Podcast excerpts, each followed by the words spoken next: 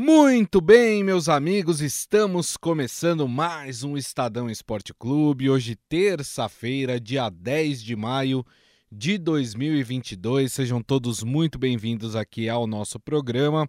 Aproveito e convido vocês a participar da nossa live, que é transmitida pelas mídias digitais do Estadão: Facebook, YouTube e também o Twitter. Por lá você manda a sua mensagem, manda seu comentário, enfim, participe aqui do programa. Ah, e aproveitando que você vai entrar lá, não esquece de dar aquele like lá pra gente, né? Que ajuda muito no Facebook, no YouTube. Compartilha no Twitter também, enfim, é sempre bom porque o programa acaba chegando em mais pessoas quando você faz isso, né? Os algoritmos distribuem o programa para mais pessoas, combinado? Já agradeço de antemão aí a gentileza de vocês. Bom, no programa de hoje nós vamos falar do mercado da bola aquecido em grande contratação do Manchester City. Nós vamos falar, né, uma das apostas aí, uma das revelações do futebol europeu foi contratada pelo Manchester City, você vai saber quem é aqui no nosso programa. Vamos falar também de Copa do Brasil, né? Hoje conheceremos os primeiros classificados da Copa do Brasil. Vamos falar também de Liga a Libra, né, que é a liga dos clubes brasileiros aí que prometem revolucionar o futebol, né, substituir o Campeonato Brasileiro hoje, que é organizado pela CBF, os clubes querem eles organizar esse campeonato, mas tá patinando ainda, né? Os clubes ainda não estão se entendendo, ainda não há uma uma unanimidade em relação à criação desta liga e a gente vai falar aqui no programa para vocês. E tem português querendo treinar a seleção brasileira. É, exatamente, tem português que está de olho na seleção brasileira. Você vai saber quem é daqui a pouco aqui no nosso programa. Acompanhe até o final que nós vamos falar também sobre este assunto. Mas antes, claro, deixa eu dar meu boa tarde aqui para ele. Robson Morelli, tudo bem, Morelli? Boa tarde, Grisa. Boa tarde, amigos. Boa tarde a todos. Gente, eu queria falar de uma reportagem que está também hoje no portal do Estadão e no jornal sobre o calendário desgastante, o insano calendário do futebol brasileiro. Uma ideia interessante que a gente colheu do Marco Aurélio Cunha, lembra dele que foi gestor de futebol do São Paulo, é médico. É, ele diz que é, é muito difícil mexer nesse calendário porque os clubes querem jogar todas as competições, e é isso de fato. Por isso que chega ali no final do ano, um clube faz até 80, 82, 85 partidas, uma a cada, a cada quatro, quatro dias. O que ele sugere, e aí que eu acho que é uma coisa interessante, é um limite de partidas por jogador, um limite de partidas para o corpo humano. É, é 70 partidas, 60 partidas, é, e aí o treinador teria que usar aquele jogador somente neste teto de partidas, e ele vai escolher quais as melhores partidas, fazer aquela sua continha para colocar os seus melhores jogadores. Isso daria mais condição para o atleta para se recuperar, para tratar de contusão, para descansar, para comer direito, para dormir direito, ele não precisaria fazer, é, como faz geralmente, aquelas 80 partidas. Então, pode ser uma coisa interessante, é uma matéria que vale a pena dar uma lida. Grisa, amigos. Muito legal, tá lá no nosso portal estadão.com.br. Queria abrir aqui o programa, Morelli, falando sobre essa grande contratação do Manchester City, né? O Manchester City que teve uma decepção há poucos dias, né? Quando é, acabou sendo desclassificado da Champions League, né? O Real Madrid acabou avançando para a final, mas hoje o torcedor inglês tem um motivo para sorrir. O Manchester City anunciou a contratação do Erling Haaland. É, rapaz, o jogador norueguês que estava há dois anos e meio no Borussia Dortmund. O Manchester City já tinha pago a multa rescisória dele e agora o clube inglês anunciou que chegou a também um acordo com o jogador. Com isso, o, joga, o goleador aí, né, o norueguês de 21 anos, deve assinar aí com o Manchester City até 2027, né? O valor estimado da multa que o City pagou pelo Haaland está é, tá entre 60 e 75 milhões de euros. Se a gente for converter aqui na, na nossa moeda, chega aí na casa dos 406 milhões de reais né? Mas o City deve gastar aí muito mais uh, do que esse valor, porque tem o bônus para o jogador, tem a comissão dos agentes dele, enfim. Né? O, o Haaland também deve receber o maior salário do elenco no, do elenco no clube ao lado do De Bruyne. Cerca. Gente, aqui é demais, hein? Olha só. Isso aqui, esse valor que eu vou falar é por semana por semana. 375 mil libras por semana. Ou seja, cada vez que bater ali sete dias, ele vai receber cerca de 2 milhões e 300 mil reais. Rapaz, é dinheiro. Mas é muito dinheiro. Aí dá, dá 9 milhões e 200 mil por mês, né? Se a gente for converter aí é, esses 2 milhões e 300 mil por semana, no final do mês ele vai embolsar aí mais de 9 milhões de reais. Ô Morelli, você já imaginou ganhar 9 milhões por mês? Grisa, no primeiro mês você compra tudo que você quiser na sua vida. No segundo você não tem mais o que comprar, porque com 9 milhões você já comprou tudo que você quis, né? É, é, é, é muito dinheiro, mas é um dinheiro que movimenta o futebol, né? A gente fala que os jogadores ganham bem, mas você vai numa partida aqui no Brasil, uma partida bem organizada, uma boa partida com um time legal, te dá uma renda de 3 milhões, 3 milhões e meio de reais 2 milhões, 2 milhões e 90 minutos. Então o futebol movimenta muito dinheiro. Esse dinheiro, quase 400 milhões de reais pagos pelo Haaland, é o que alguns clubes do Brasil, clubes grandes, faturam né, de receita do ano, do ano, do ano. E aí você vê um City tendo dinheiro é, para bancar um jogador desse. O Dortmund segurou por muito tempo, é, não tinha mais como segurar, todas as tratativas foram feitas é, com o empresário, com o jogador e com o clube. E uma hora é, ele ia mesmo bater asas e voar, né? Só, sabe, só não se sabia para onde, porque Isso. todo mundo quis comprar o Haaland. É um, é, um, é um jogador fazedor de gols, é um menino, um menino grande, né? Ele é crescidinho é, e ele está sempre no lugar certo, na hora certa para fazer gols. É uma máquina de fazer gols é, é, é, lembra muito o Lewandowski, assim, no seu jeito tal. Talvez o Lewandowski com mais, com mais categoria, né? Porque é mais veterano, já passou por mais coisas, mas lembra muito o estilo do, do Lewandowski. É, e o City faz isso exatamente na semana, uma semana depois de ser eliminado da Liga dos Campeões. Também para abafar um pouco a crise, também para é, mostrar para o Pepe Guardiola que o time não está parado, que vai continuar investindo. E pode, Grisa, sobrar para o Gabriel Jesus, né? Que é o outro atacante ali do time. Verdade. Que também entra e sai do time. Vai ter um concorrente dificílimo na mesma posição, embora o Gabriel atue um pouquinho mais aberto, né? É, o, o Pepe gosta de, de vê-lo por ali, mas ele é o 9 do time e, e talvez é, sobre menos espaço para ele. Não sei se ele continua ou se ele sai do City. Pepe Guardiola gosta muito dele, o Pepe continuando, talvez ele fique também. Mas que sobra menos espaço, sobra. E esse Haaland está todo mundo querendo ver num time mais forte, num time é, com, com mais holofotes, para ver até onde ele pode chegar e no que ele vai se transformar. Até é. agora, é um excelente fazedor de gols. Verdade. O Morelli falou aí sobre a concorrência que o City tinha, né? O Real Madrid, o Barcelona e o Manchester United também se mostraram interessados no jogador, mas o City acabou ganhando essa concorrência. E os números, Morelli, do Haaland são impressionantes.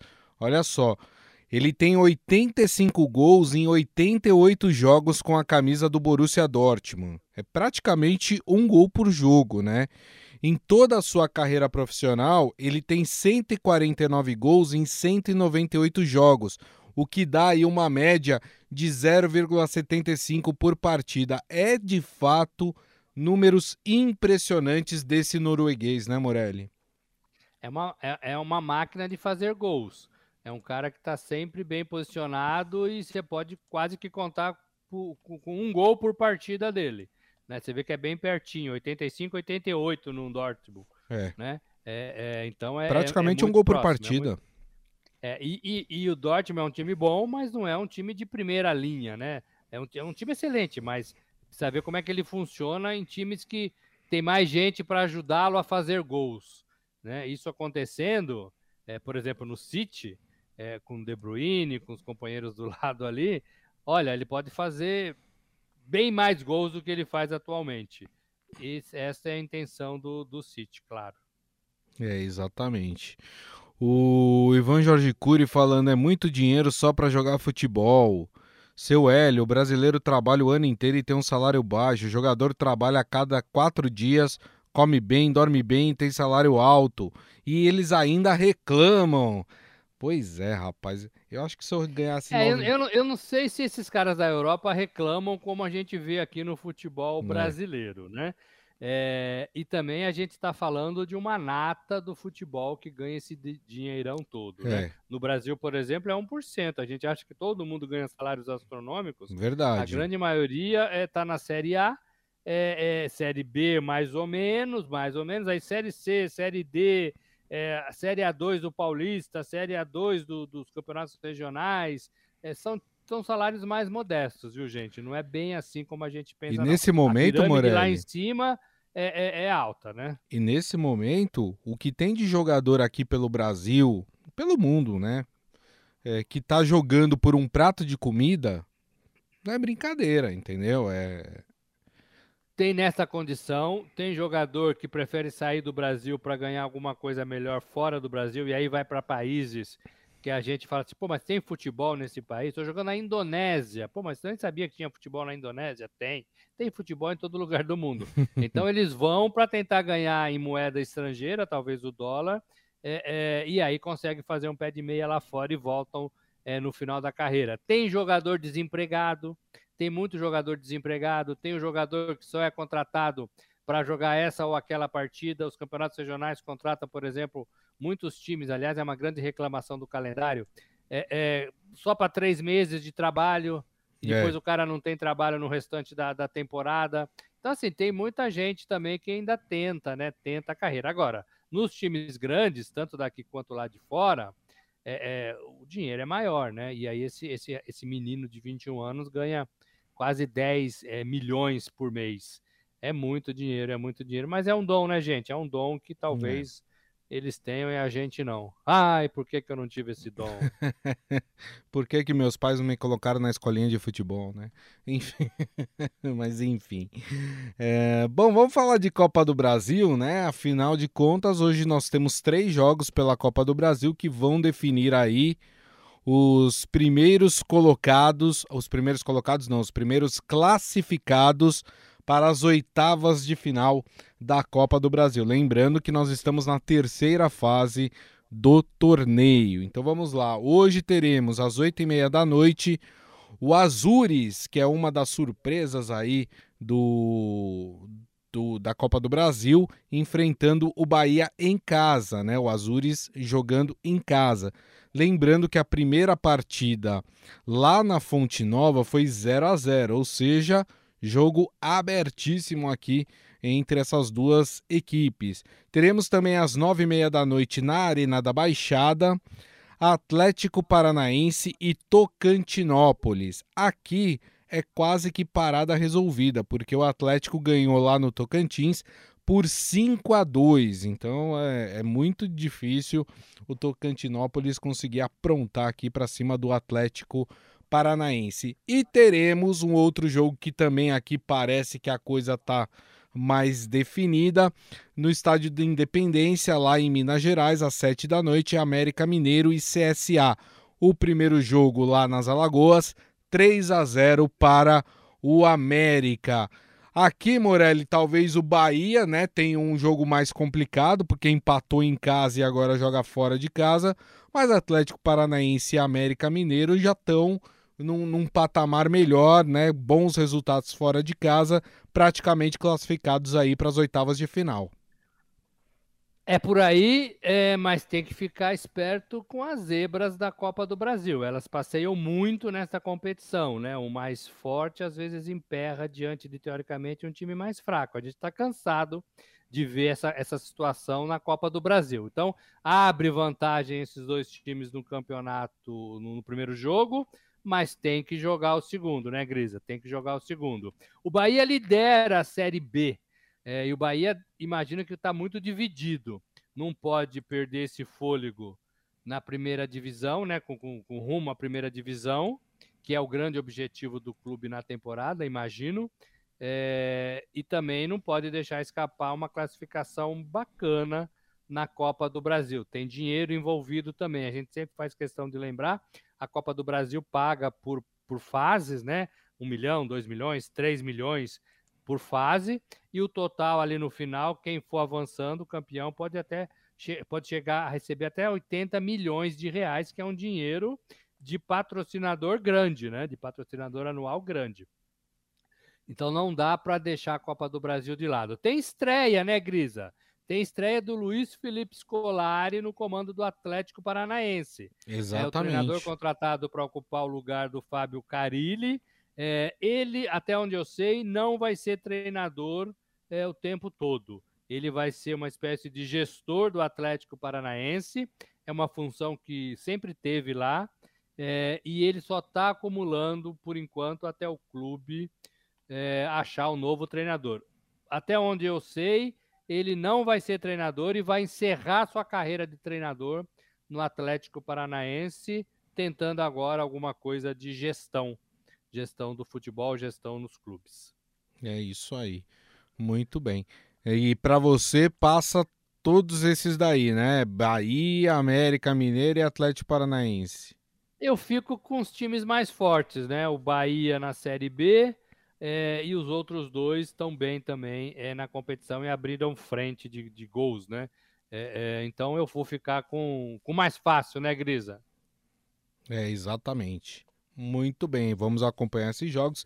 Lembrando que a gente tem Copa do Brasil ao longo da semana. Amanhã, por exemplo, tem o Palmeiras, né, jogando. Na quinta-feira tem Santos, tem São Paulo em campo também. O Corinthians joga amanhã também. Isso, Flamengo joga amanhã também. Enfim, é Copa do Brasil a semana inteira praticamente aí. O Isaías está falando aqui: técnico de time grande não pode reclamar de calendário. Se quer tempo para treinar, vai para um time da Série D, vai ter tempo até para pescar, se quiser. É, ele tocou num ponto bom. Quem foi que falou? Quem foi, foi? o Isaías. O Isaías tocou num ponto bom. Um abraço, Isaías. É, é, porque os times menores brigam por calendário, por mais jogos, por ter uma temporada cheia. É, estadual, alguma competição regional, é, e uma série C, série D, o que for. É, porque geralmente é o que ele falou, não tem o segundo semestre não tem o segundo semestre. E às vezes, quando cai fora, antes era assim, né? Você caía fora na Série D em julho, e aí você não disputava mais nada, porque você já estava eliminado da Série D. E aí você ficava mais cinco meses a ver navios pagando o seu atleta sem jogos oficiais. Então é um problema. É, se tem excesso de um lado, já teve falta de jogos do outro. Esse equilíbrio que a CBF tinha que, que ajeitar é, ontem, né? Ontem. Mas a gente sabe que ela não vai ajeitar nem para amanhã. É isso aí. Muito bem. Bom, vamos falar de Libra. É, a Libra não é a língua brasileira de sinais, né? Que na verdade é Libras, né? No caso da, da nomenclatura. Mas a Libra é aquela liga que os clubes estão tentando criar para gerir o campeonato mais importante do país, o campeonato nacional, o campeonato brasileiro. Vocês lembram que na semana passada a gente noticiou aqui, né, que alguns times assinaram ali a carta, é, os signatários, né, para a criação dessa liga, né? Tinha ali na carta América Mineiro, Palmeiras, Corinthians, São Paulo, Santos, Red Bull Bragantino, Flamengo, Ponte Preta, Cruzeiro, Ituano, enfim, esses times eh, tinham assinado. Outros times que tinham assinado resolveram sair né, dessa carta, caso de Bahia, Grêmio, Vasco, mas o Vasco já voltou, inclusive, né? Anunciou que, que voltou aí é, para a carta com apoiando a criação da, da liga. O que acontece agora é o seguinte. O Atlético Paranaense, que foi um dos clubes que não assinou e reclamou aí dessa primeira reunião que teve aí com esses clubes, né? Diz que foi feita uma nova carta para tratar da criação da Liga Brasileira de Clubes. Né? Ao lado de 22 times, os paranaenses determinaram três pontos relacionados a aspectos financeiros, os quais dizem ser melhores para o futebol brasileiro. Então vamos lá. O primeiro diz respeito a divisão de renda, que seria 50% igualitário para as duas equipes, né, que estavam que estivessem disputando ali um, um jogo, por exemplo. 25% pela performance esportiva e os outros 25% por aspectos comerciais objetivos e mensuráveis. Na primeira proposta, era que 40% só do valor seria dividido igualmente entre os, os times, 30% por questões esportivas e os demais 30% repartidos segundo a audiência, assinatura de pay-per-view e engajamento nas redes sociais. E é aqui que o ponto pegou, né? Clubes menores acharam que, que iam sair muito enfraquecidos desse acordo, e por isso eles não querem que, que os times ganhem por importância, eles querem uma divisão um pouco mais igualitária. É, por isso é, foi feita essa nova carta e, e, a, e os clubes estão, claro, negociando aí para chegar a um acordo, né? Um, um pensamento hegemônico, vamos dizer assim, para que é, se possa partir já para a próxima fase da criação dessa Liga Brasileira de Clubes. Morelli, você está otimista ou devido já a essas rusgas que estão acontecendo aí nos bastidores, você acha que vai ser difícil sair essa liga? Ô Grisa, é, se ninguém der o braço a torcer, essa liga não sai. Não sai. Porque o Atlético Paranaense, por exemplo, nunca vai ser o Corinthians. Nunca, nunca. É, é, nunca vai ser o Flamengo, nunca vai ser o Palmeiras. Então, há uma diferença entre os 20 é, clubes da Série A e também há uma diferença entre os 20 clubes da Série B. Se os presidentes, se os dirigentes não entenderem isso, não vai sair liga de forma nenhuma, porque é isso que define um pouco é, o bolo a ser dividido, o din-din, o dinheiro da televisão, que é o mais grosso de todos aí.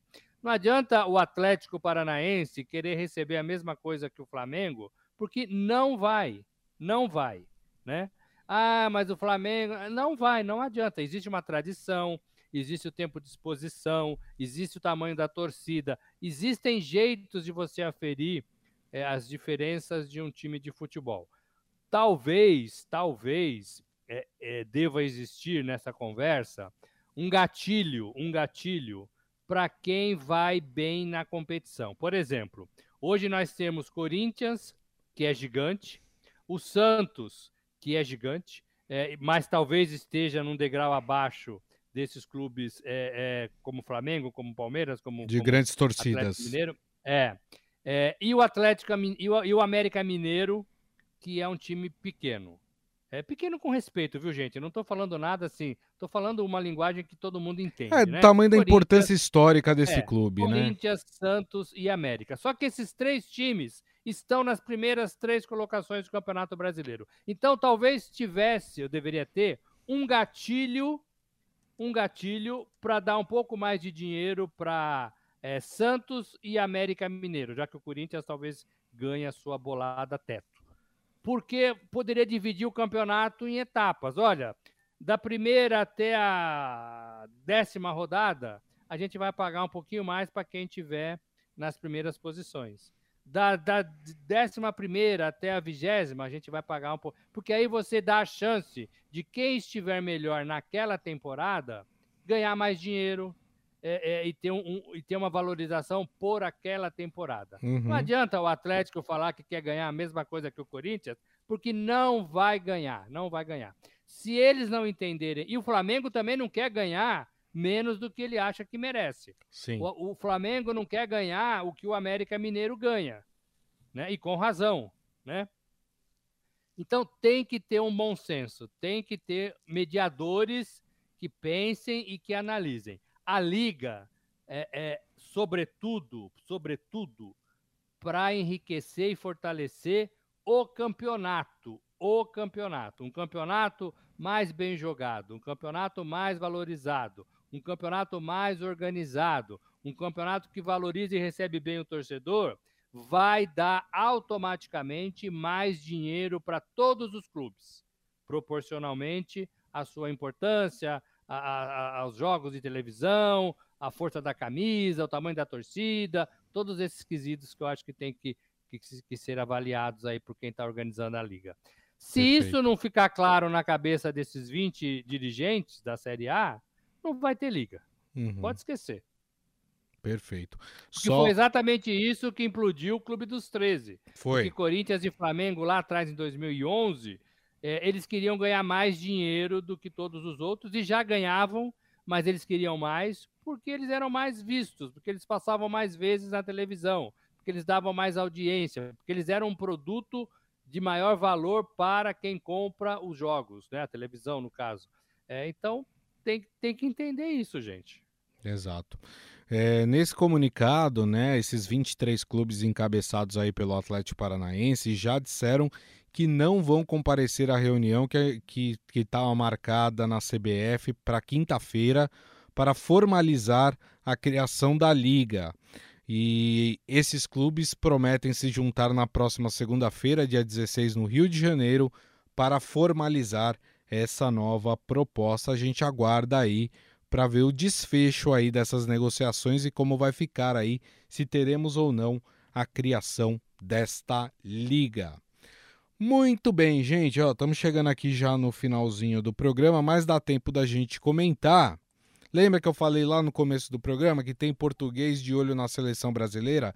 Pois é, quem estava assistindo ontem o programa é, uma entrevista, aliás, quem estava assistindo o Sport TV, né? Foi no Bem Amigos, se eu não me engano, que ele falou. Eu não, agora eu não estou lembrado.